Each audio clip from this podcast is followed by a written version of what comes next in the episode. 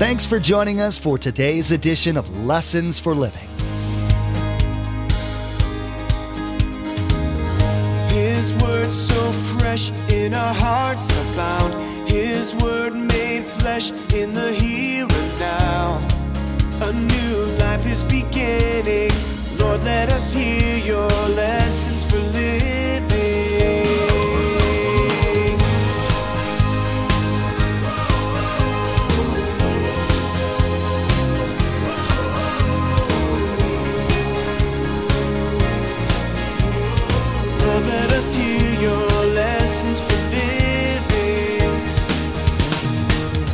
God didn't make us to be a rock or an island. See, God made you and me to love Him and to love others. We need to be held accountable and encouraged to keep our commitments that we made. We've all, as the Bible said, committed to be a growing follower of Jesus Christ. Deny ourselves, take up our cross, and follow Him. Some Christians try to live out their Christian lives in isolation. However, there's one problem with this it's not biblical. In today's message, Pastor Mark reminds us that we haven't been called to be an island. We are called to live in community with other believers. God has made us to love others. He's called us to be accountable to others in the church and to hold others accountable. How are you doing? Are you tempted at times to live your life in isolation? Pastor Mark warns that you will never grow in your Christian life that way. Hear God's call from His Word and get connected.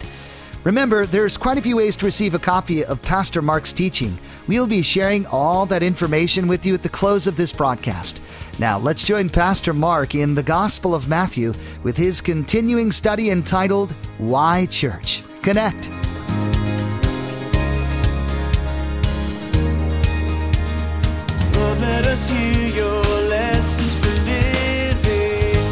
Connecting in personal relationships with people helps me, closes the gap, fixes the chain, and helps me to commit so then I can celebrate. So the missing part of many, many, many, many, many Christians in a growing relationship with the Lord, oh, they've made a commitment and they want to feel good about their growing walk, but they've stopped growing because there is not this connection to people, people who will hold them accountable. People who will hold them accountable. Now, you say, well, I don't, does that, I'm not sure that's biblical. We're supposed to love God and supposed to love people. What? I don't want people in my life. I, I don't need them in there to kind of mess up and get in and figure out where I'm at. Well, yes, you do. And it's very biblical. In Matthew 16, notice what it says. Then Jesus said to his disciples, plural, when Jesus came to this earth, he was going to reproduce his life in someone else. So he said to his father, How many do I need? God said 12. 12, not one, 12. So he surrounded himself with 12 people.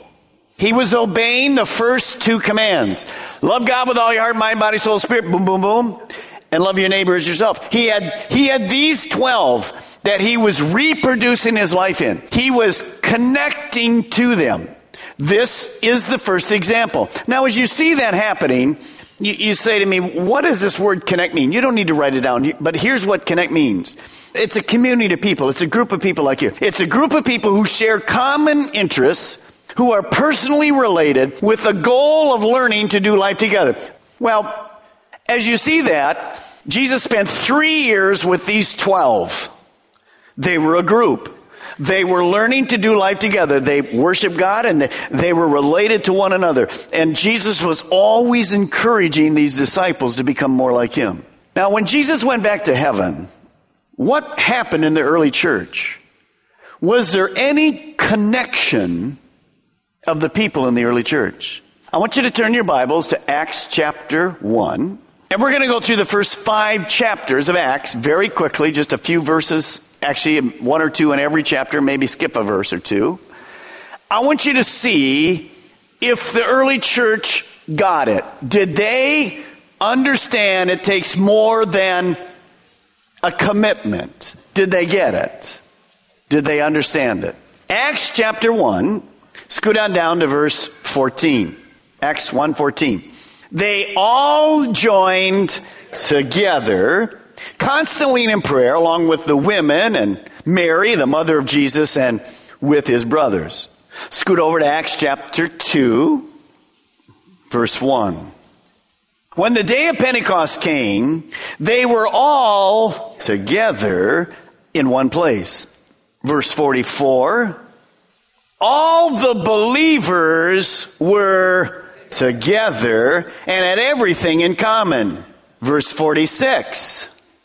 Every day they continued to meet in the temple courts and they broke bread in their homes and ate with glad and sincere hearts.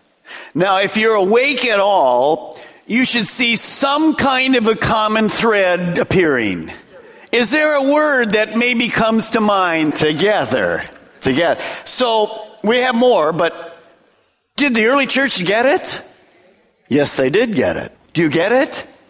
The church was the place of love and answers. Well, skip on down to chapter 5, actually, chapter 4, verse 24. 4 24. When they heard this, they raised their voices together in prayer to God. Now, chapter 5, verse 12. You're right near there. The apostles performed many miraculous signs and wonders among the people. And all the believers used to meet together in Solomon's colonnade. So, just these few verses in the book of Acts, the disciples who had learned to connect to Jesus in personal relationships, they took it because they were the start of the early church. They said to the early church on that day of Pentecost, 3,000, here's what we have to do. We have to be connected to God. Obviously, we have to obey that commandment, but we have to be connected to one another. So we need to get together. And they began practicing the very model that Jesus showed them for three years. Now, the people had made this commitment to be a growing follower of Jesus, and they began to celebrate because of that. But the reason it worked where did they meet together? Where did they hang out together? How did this relationship, this one to one relationship, 4, 5, 7, 12, 15, 18, thousands, how did they connect? Well, look at verse 42. You're already there in Acts 5. Look how the early church did it. Verse 42. Let's see how they met together. What kind of settings?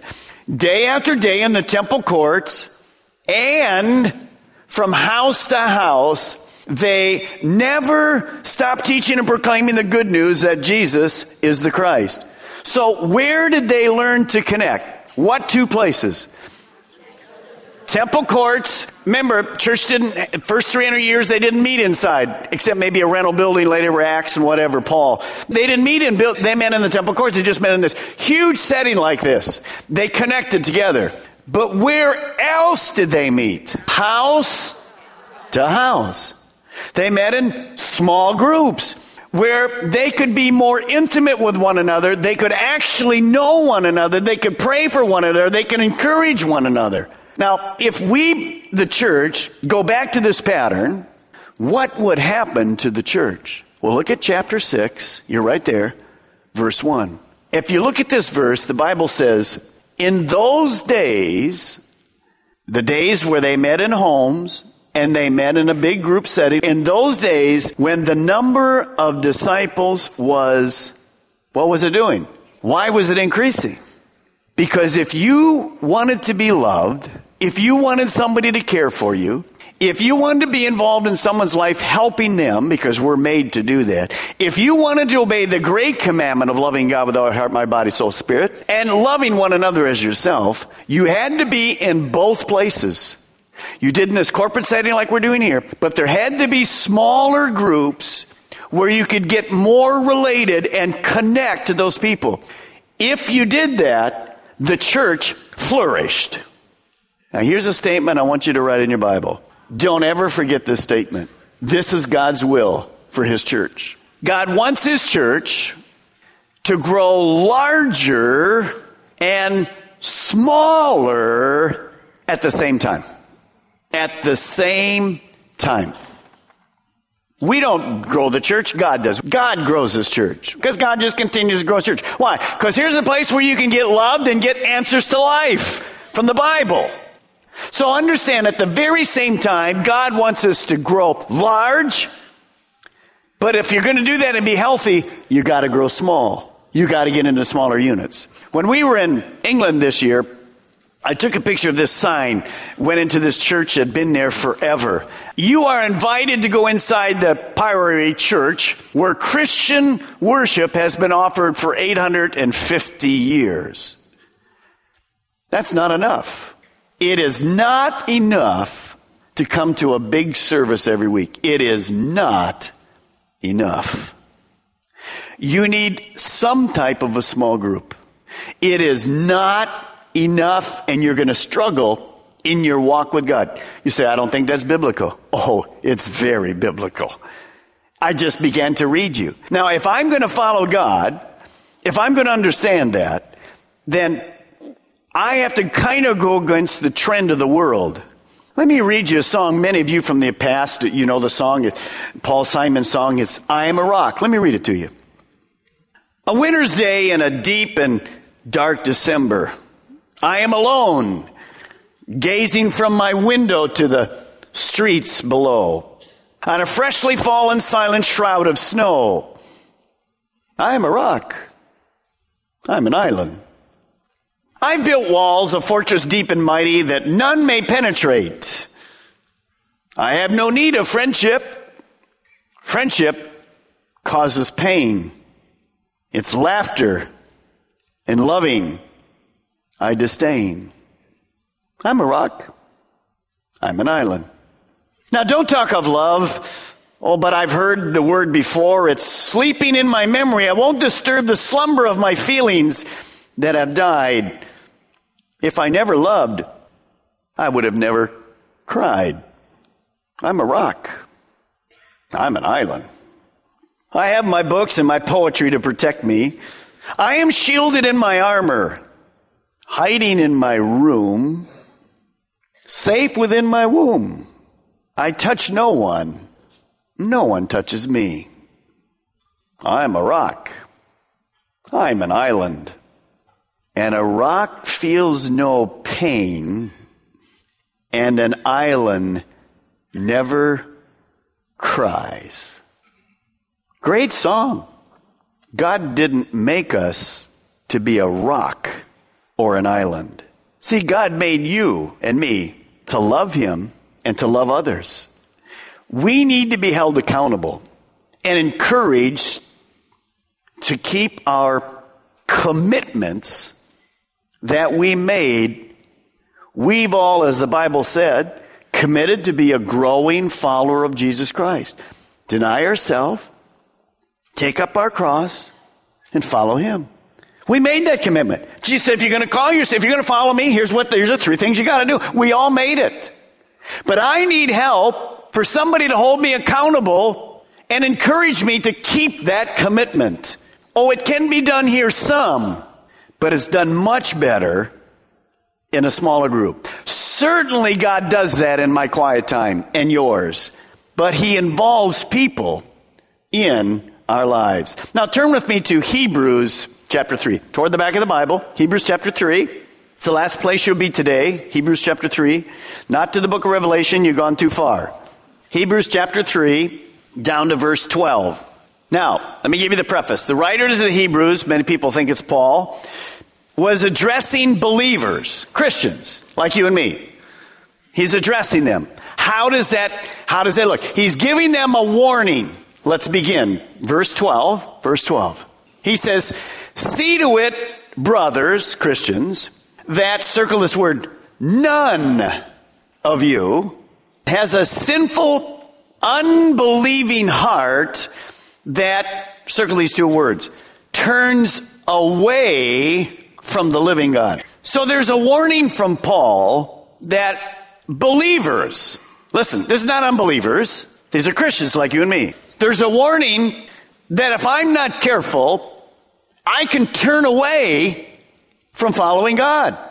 By the way, the word turn away means apostasy, falling away from God. So the writer says, my goal, as you read this verse and practice one, I'm going to tell you, my goal is how many will fall from God? I ask you circle a word. What was the word? None. So is he, is the writer satisfied with if 80% don't fall away? No, he's not. He doesn't want how many to fall away? Nobody. I don't want you falling away from your commitment to be a follower of Jesus Christ. I don't want you to do it. So he gives this incredible warning to don't do it. Now, let me share with you. I'm going to give you two ways that we can turn away. Turn away. I mean, turn away and following God is an oxymoron. Turn away and follow God. Let me give you two ways this morning that that can happen. So I want you to see this very practically in your life. And by the way, what I'm getting ready to show you, all of us have done. Has anybody here as a Christian ever said, God, I'll follow you to the ends of the earth? And he says, uh, I'd like you to go witness to your neighbor across the street. Well, I don't go to neighbor across the street. and we don't do it. Well, sure. And then others, has anybody ever been in a dry period in your life spiritually? Wilderness. Nothing seems to be happening. We lost our zeal. We lost our heart for God. There's no passion. Anybody? We've all been there. Well, how did it happen? Did it happen like this? You get up one morning. Well, I guess I'm going to walk away from God today. well, did it? No, because we already made a what? A commitment not to do that. So this is a process, and it comes from a deceitfulness of Satan who gets us discouraged and defeated. So what is the scripture warning about? Turning away from following God. In other words, not obeying his commands. Let me show you two ways. Two ways. I make a decision to go a different direction. I'm going to follow my path. God said, I want you to do this. And you, you can't change the job over there. I don't want you moving. I don't, I don't want you dating that person. I don't want you buying that. You've been trying to get out of debt. I've asked you not to look at that television show. And so in the morning, I'm fine, but I just decide to turn away and walk another road. That's one way.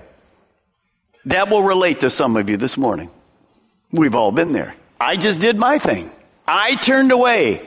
I decided my way was better. I'm dating a non believer. I've been warned. Don't do that. It's not good.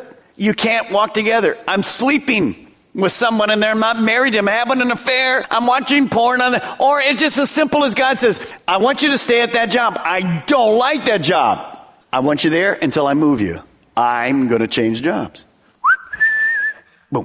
By the way, follow this path is there celebration at the end of this path? We've been there.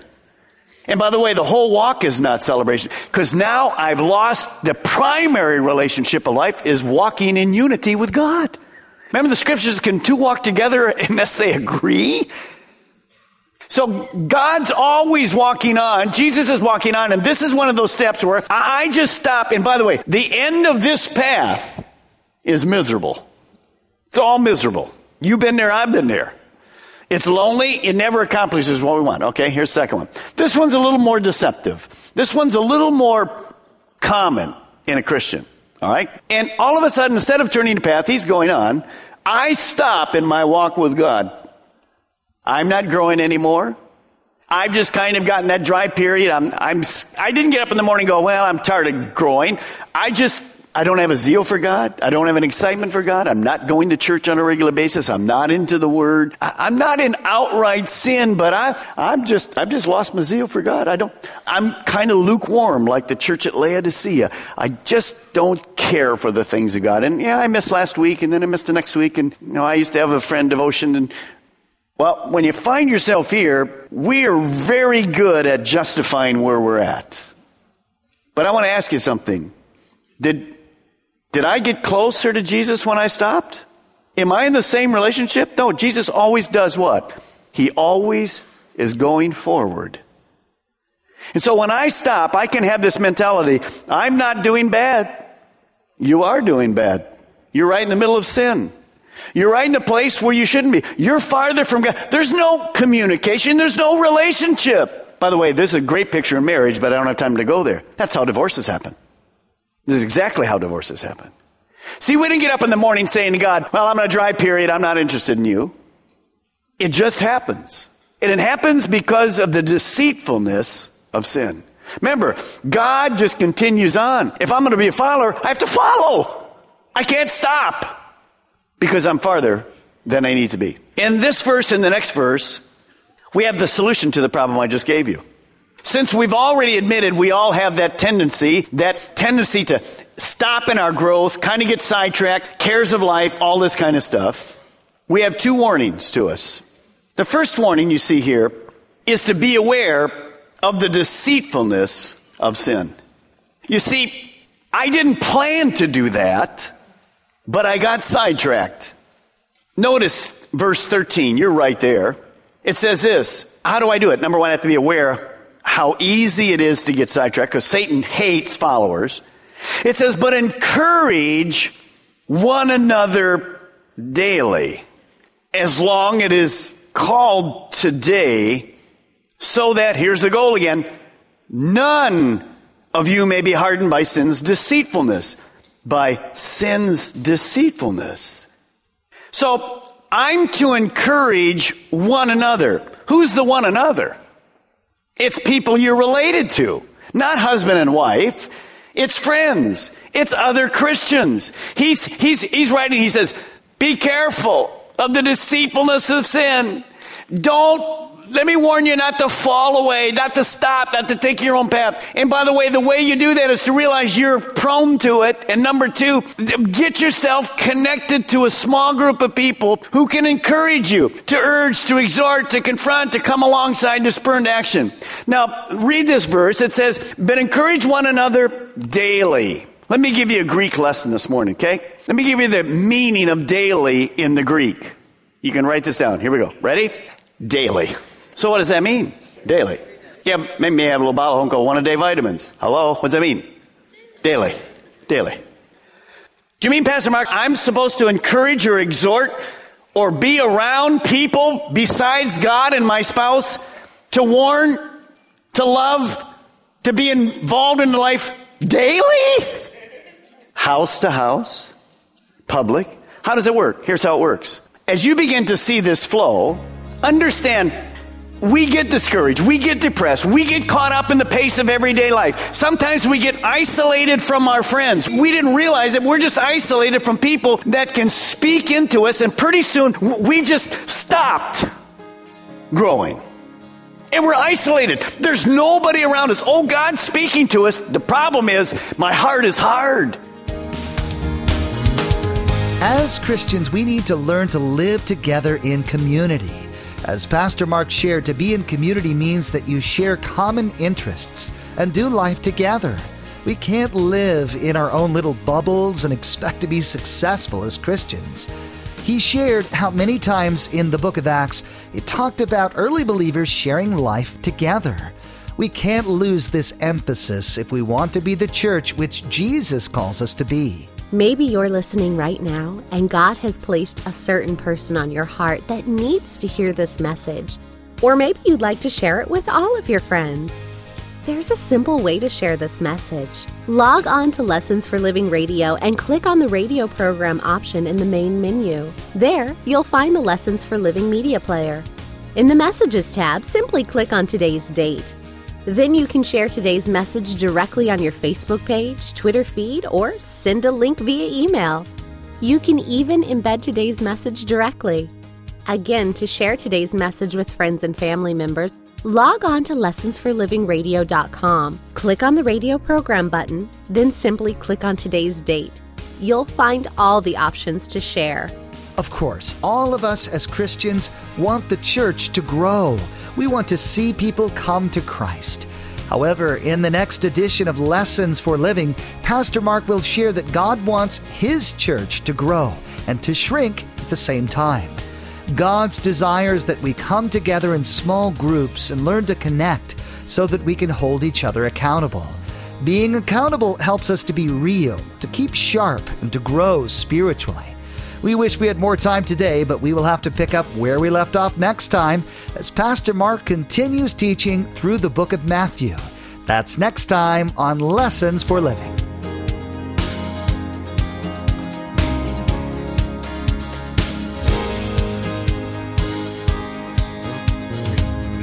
Our eyes have seen and our ears have heard His word made flesh in a hurting